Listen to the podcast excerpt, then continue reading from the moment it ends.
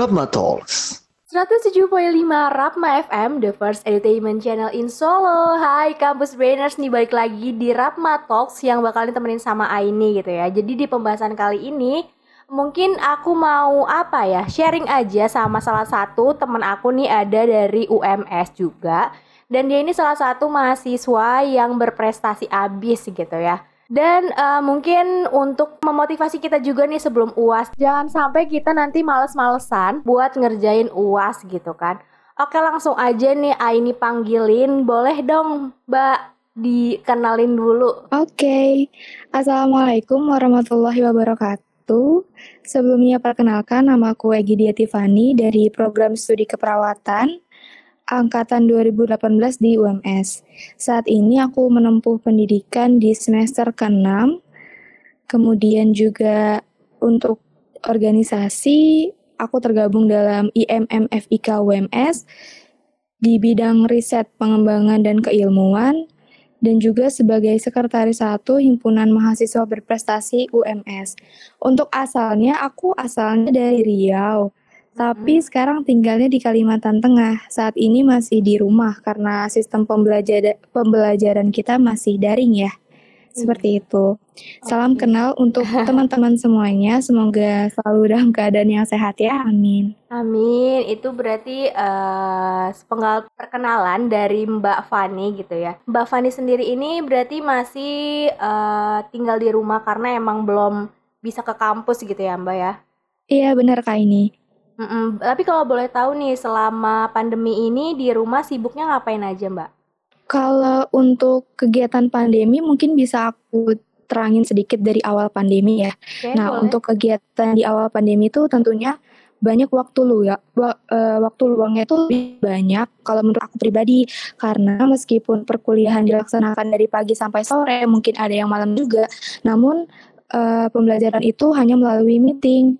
Nah, di awal pandemi itu aku biasanya punya waktu luang. Nah, kalau nggak ada kerjaan itu biasanya gabut.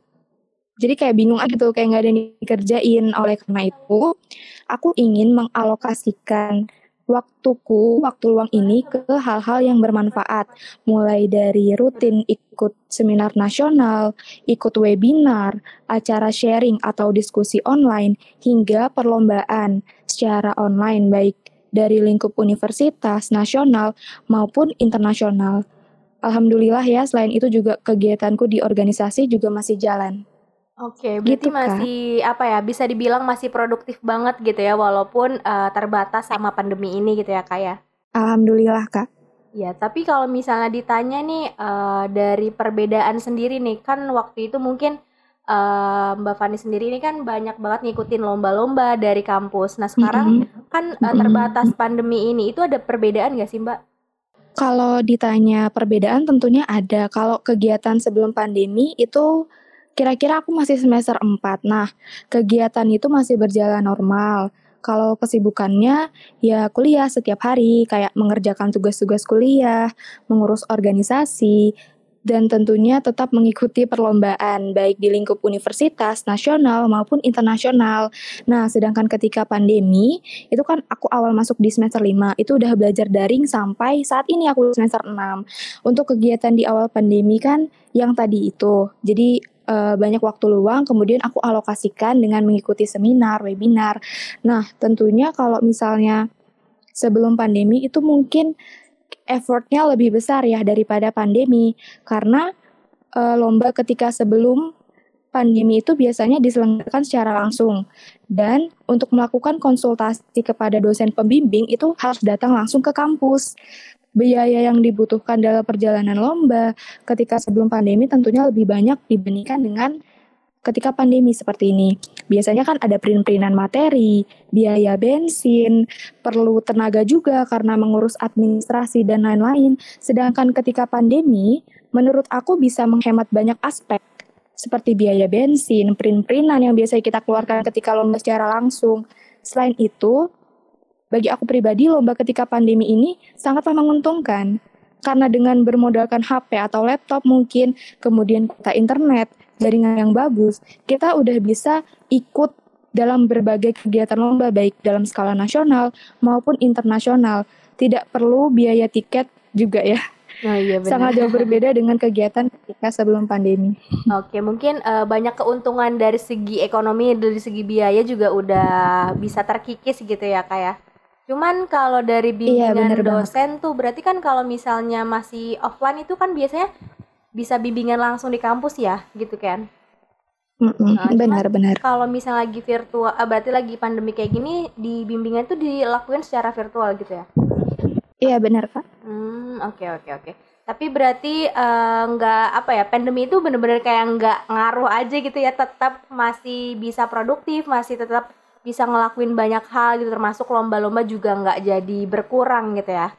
Eh, berarti kalau misalnya di apa ya, dilihat dari intensitasnya mungkin nggak apa tetap berkurang atau sama aja atau bahkan bisa lebih banyak gitu. Kalau dari aku pribadi malah dengan adanya pandemi ini semakin banyak kegiatan-kegiatan yang bisa aku ikuti, yang bisa aku explore karena dengan melalui virtual seperti ini biasanya banyak menawarkan karena juga biaya dan tenaga yang dikeluarkan tidak sebesar atau tidak sema- tidak sebanyak ketika kita kegiatannya dilakukan secara langsung atau secara offline.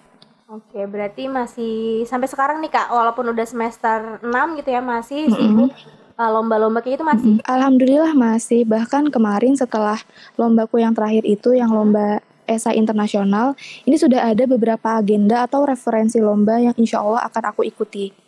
Kayak gitu, Kak. Semoga sukses terus nih buat Kak Fani.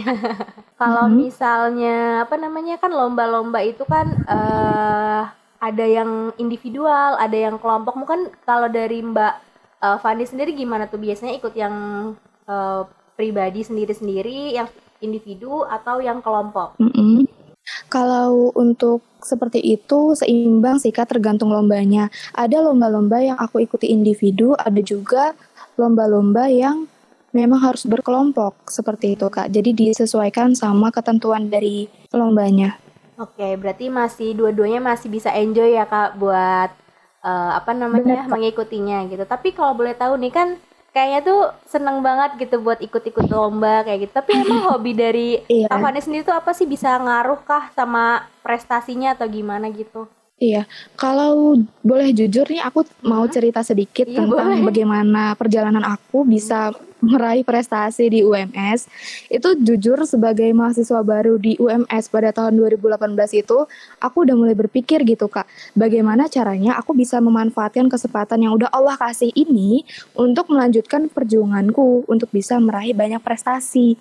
Nah, sedari aku kecil itu emang udah sering ikut lomba dan kejuaraan kayak juara satu baca puisi tingkat kecamatan, juara Iya. satu field commander, drummer terbaik kabupaten, juara pidato, fashion show dan lain-lain. Nah, seperti yang kita tahu, UMS sendiri kan mempunyai akreditasi yang baik dan juga sebagai kampus Muhammadiyah itu punya banyak prestasi dan juga banyak kontribusi kepada masyarakat.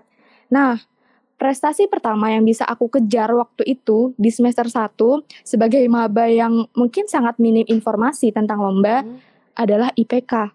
Oke. Karena di semester pertama masuk perkuliahan itu masih bingung dengan organisasi dan masih asing juga dengan dunia perkuliahan. Di semester 1, alhamdulillah IPK ku 3,83. Nah, untuk prestasi di luar kampus, prestasiku di awal itu sekitar bulan Oktober atau November di tahun 2018 juga. Tepatnya masih semester 1, aku diterima dalam sebuah kegiatan internasional ya, yaitu acara MUN atau Model United Nation yang diselenggarakan di Bali. Nah, kegiatan ini juga merupakan kegiatan pertamaku dalam skala internasional. Acara ini diselenggarakan pada bulan Maret pada tahun 2019. Namun, aku belum bisa ikut berpartisipasi dalam acara tersebut karena ada hal lain yang lebih diprioritaskan. Kemudian, masih di tahun 2019, sekitar semester 2, aku mendapat juara satu LCC dalam rangka International Nurses Day yang diselenggarakan oleh HMP Keperawatan. Kemudian masih di tahun 2019 itu eh, kurang lebih ada empat capaian prestasi ya kak yang benar-benar bikin eh, aku termotivasi untuk lebih banyak meraih prestasi. Nah di tahun 2019 itu pertama kalinya juga aku bisa presentasi dan berpartisipasi dalam kegiatan internasional yaitu International Nursing Conference Mm-mm. di Padang di tanggal 4 sampai 6 September. Kebetulan karena itu sebelum pandemi jadi aku bisa datang langsung Oke, ke berarti Padang. Mm-mm. Nah, momen itu Merupakan kali pertama aku bisa berdiri di antara orang-orang hebat, dosen-dosen hebat dari S1 sampai S3 dengan berbagai penelitian dan riset luar biasa yang mereka punya. Alhamdulillahnya sebagai mahasiswa keperawatan semester 3, aku bisa ikut mempresentasikan penelitianku dan tentunya dalam acara tersebut itu didampingi oleh dosen pembimbing begitu, Kak. Waduh, banyak banget ya berarti lomba-lomba yang emang udah diikutin dari sejak jadi maba gitu kan ya, Mbak ya? Tapi kalau misalnya Bener, ditanya Kak. dari sekian mungkin puluh-puluhan ya lomba yang udah diikutin dan juga kejuaraan, itu mana sih yang paling, eee, berkesan mungkin menurut Mbak Fani sendiri, kayak gimana? Boleh boleh. Kalau prestasi yang paling berkesan itu menurut aku menjadi oral presenter dan memiliki memiliki kesempatan untuk publikasi jurnal penelitian.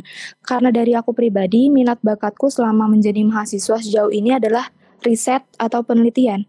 Sehingga ketika memiliki kesempatan untuk menjadi oral presenter, bisa mempresentasikan hasil penelitian di hadapan orang-orang hebat, itu merupakan sebuah privilege sih bagi aku sendiri. Apalagi ketika jurnal penelitiannya sudah terbit. Masya Allah, seneng banget. Kayak melalui jurnal penelitian tersebut, aku bisa membantu masyarakat untuk menambah wawasan, khususnya di bidang kesehatan. Seperti itu, Kak. Oke, berarti lebih ke apa ya, hasil dari apa yang udah diikutin juga bermanfaat gitu ya buat orang-orang sekitar gitu. Jadi ikut berbangga diri juga gitu apa atas apa yang pernah dilakuin mungkin ya?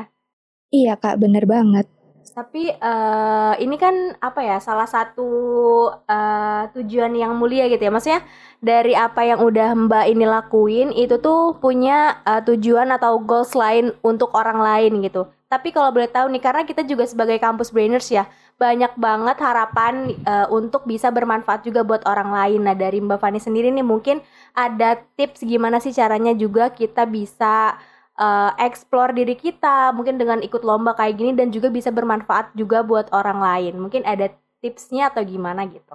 Oke, Kak. Kalau untuk tips and trik ada ya, yang mungkin bisa kita lakukan dalam meraih prestasi. Nah, menurut saya prestasi ini merupakan sebuah amanah dan juga anugerah yang telah diberikan oleh Allah kepada kita. Yang pertama, tipsnya adalah kita tuh harus menyiapkan niat yang lurus karena Allah. Dengan niat yang lurus, insya Allah akan diberikan kemudahan dan kelancaran oleh Allah. Kemudian kita harus semangat, karena semangat merupakan modal yang utama. Selanjutnya adalah komitmen.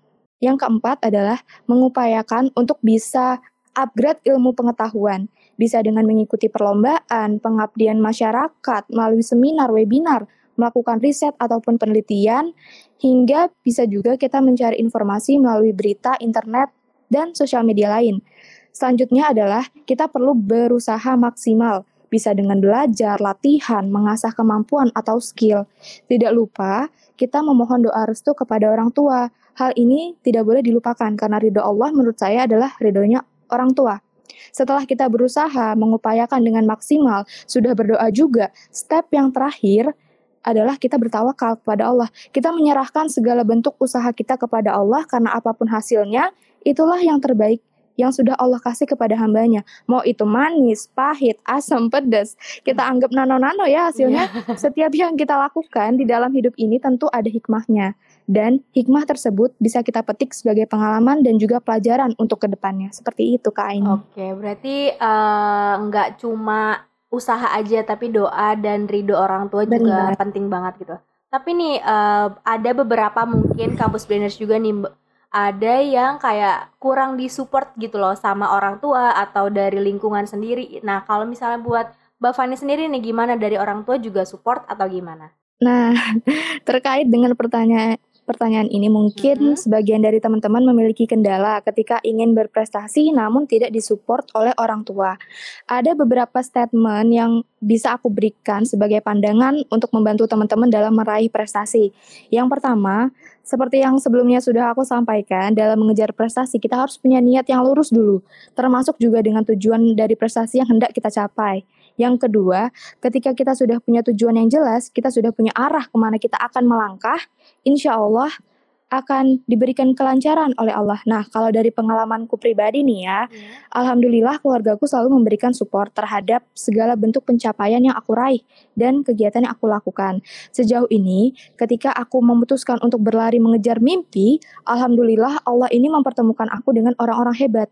Dengan dipertemukannya aku dengan mereka itu membuat diriku semakin berjalan ke arah yang positif. Ibaratnya menambah positive vibes lah ya. Hmm. Nah, ini ketika kita mulai belajar atau mengejar prestasi dengan niat yang lurus, insya Allah akan dipertemukan dengan teman-teman yang baik yang bisa support kita menuju hal-hal yang baik pula. Ada juga pepatah yang menyebutkan bahwa kita itu bisa dihargai ketika kita berada di lingkungan yang tepat. Aku setuju sih dengan pendapat ini karena dengan berprestasi, insya Allah bisa menemukan lingkungan yang cocok untuk mengembangkan potensi diri. Nah, mengenai orang tua yang belum memberikan supportnya kepada anak-anaknya, yang ingin meraih prestasi, teman-teman jangan berkecil hati dulu.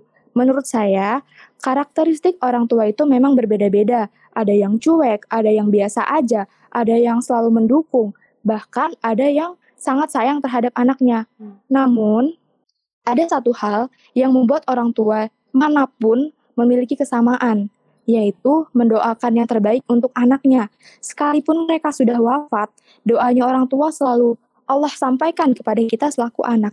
Jadi, ketika ingin mengejar mimpi, meraih prestasi, namun tidak disupport oleh orang tua, itu bukan berarti orang tua nggak sayang, teman-teman. Mm-mm, Mungkin betul. memang karakteristik orang banyak ada yang cuek atau bahkan biasa aja. Tapi aku yakin di lubuk hati terdalam setiap orang tua mana pun itu mendoakan yang terbaik untuk anaknya. Bahkan ketika orang tua wafat, doa mereka akan tetap sampai kepada kita. Karena selama hidupnya, orang tua pasti berdoa kepada Allah untuk kebaikan anak-anaknya. Seperti misalnya, mungkin di Indonesia sendiri banyak anak-anak yang saat ini mohon maaf sudah menjadi anak yatim ataupun menjadi yatim piatu, namun semangat mereka untuk melanjutkan hidup itu sangatlah luar biasa. Banyak dari mereka sudah menjadi orang hebat saat ini. Tentunya bisa terjadi karena ridho Allah dan juga ridho orang tua. Yang terakhir, mungkin statement ini bisa dibilang cara pilihan dalam mendapatkan support orang tua adalah dengan menjelaskan kepada mereka bahwa kita mau dan kita mampu, mampu untuk berusaha dan mewujudkan cita-cita, mengejar mimpi, meraih prestasi, dan insya Allah bisa membanggakan mereka selaku orang tua yang kita sayang, seperti itu. Oke, berarti uh, itu juga bisa jadi wejangan buat kita semua lah ya uh, dari apa yang udah Mbak Fani tadi berikan statement-statement yang mungkin bisa juga merubah pola pikir kita. Nah, jadi intinya ketika emang kita mau dan kita mampu uh, masalah support atau nggak support tuh cuman jadi nilai plus aja gitu. Jadi tetap dari diri kita sendiri aja dan jangan lupa karena orang tua tuh pasti mau yang terbaik buat anaknya walaupun caranya juga beda-beda gitu ya, Mbak. Benar banget, Kak. Oke, mungkin selanjutnya uh, nanti Kampus Brains juga pengen tahu nih dari Mbak Tiffany ada lagi nggak sesuatu hal yang mungkin uh, bisa menginspirasi lebih jauh buat uh, terus berprestasi atau untuk terus berkarya atau mungkin tetap semangat gitu kuliahnya walaupun kadang sekarang nih pas pandemi banyak banget mahasiswa yang mungkin kita tahu sendiri banyak banget ngeluhnya karena bisa dibilang katanya kurang efektif lah atau apalah gitu. Tapi kan buktinya dari Kak Fani sendiri nih malahan dari lomba-lomba aja makin banyak bahkan bisa dibilang makin enjoy gitu kan. Boleh nih kata-kata uh, apa yang bisa Kak Fani berikan buat kampus brainers di sana biar tetap semangat gitu? Kalau dari aku sih ya uh, kita ini masih muda ya perjalanan masih panjang. Ayo coba tantang diri kita untuk bisa keluar dari zona nyaman mencoba hal yang baru dan melawan keterbatasan yang kita punya. Nah, hal ini bisa kita gunakan dalam menebar kebermanfaatan, menjadi generasi yang unggul, serta memiliki pribadi yang lebih baik dari sebelumnya. Apalagi mahasiswa ini kan sebagai agent of change ya, jadi kita harus menunjukkan atau memaksimalkan peran kita di dalam masyarakat. Nah, kalau mau ikut tren jargon zaman sekarang, aku punya jargon khusus nih kak buat Waduh. kampus brainers. Keren banget, boleh nih, boleh nih. Gini-gini bunyinya, sudah himagermu, mari ambis bersamaku. Sudah ambis belum hari ini? Aduh, jadi tersindir mungkin ya yang belum belum ambis hari ini yuk semangat. Terus gimana kak? Ada lagi yang mau disampaikan buat kampus brainers nggak? Kalau dari aku mungkin cukup semoga bisa membantu teman-teman yang mungkin saat ini masih bimbang dengan minat bakatnya, mungkin masih bingung karena tidak mendapatkan support, masih bingung caranya gimana untuk mulai ber ya, ayo segera dicari, segera dieksplor lagi diri kita, kita harus tahu apa kelebihan dan kekurangan, kelebihannya bisa kita maksimalkan, untuk kekurangan bisa kita tutupi dengan potensi-potensi yang kita kembangkan seperti itu, Kak. Oke, mungkin uh, dari Kak Fani segitu aja ya. Mungkin makasih banyak buat Kak Fani yang udah mau berbagi informasi dan juga berbagi semangat ya buat kita semua. Walaupun di kala pandemi kayak gini udah makin loyo aja nih semangatnya, tapi harus ingat lagi kalau misalnya kita harus mau gitu keluar dari zona nyaman biar kita juga ngerti nih apa sih potensi diri kita gitu ya. Bener kak. Betul banget. Oke, buat kampus brainers, makasih banyak juga nih yang udah dengerin Rapma Talks kali ini. Akhir kata, terhormatlah bagi yang berprestasi dan berprestasilah dengan tetap menjaga kehormatan. See you kampus brainers.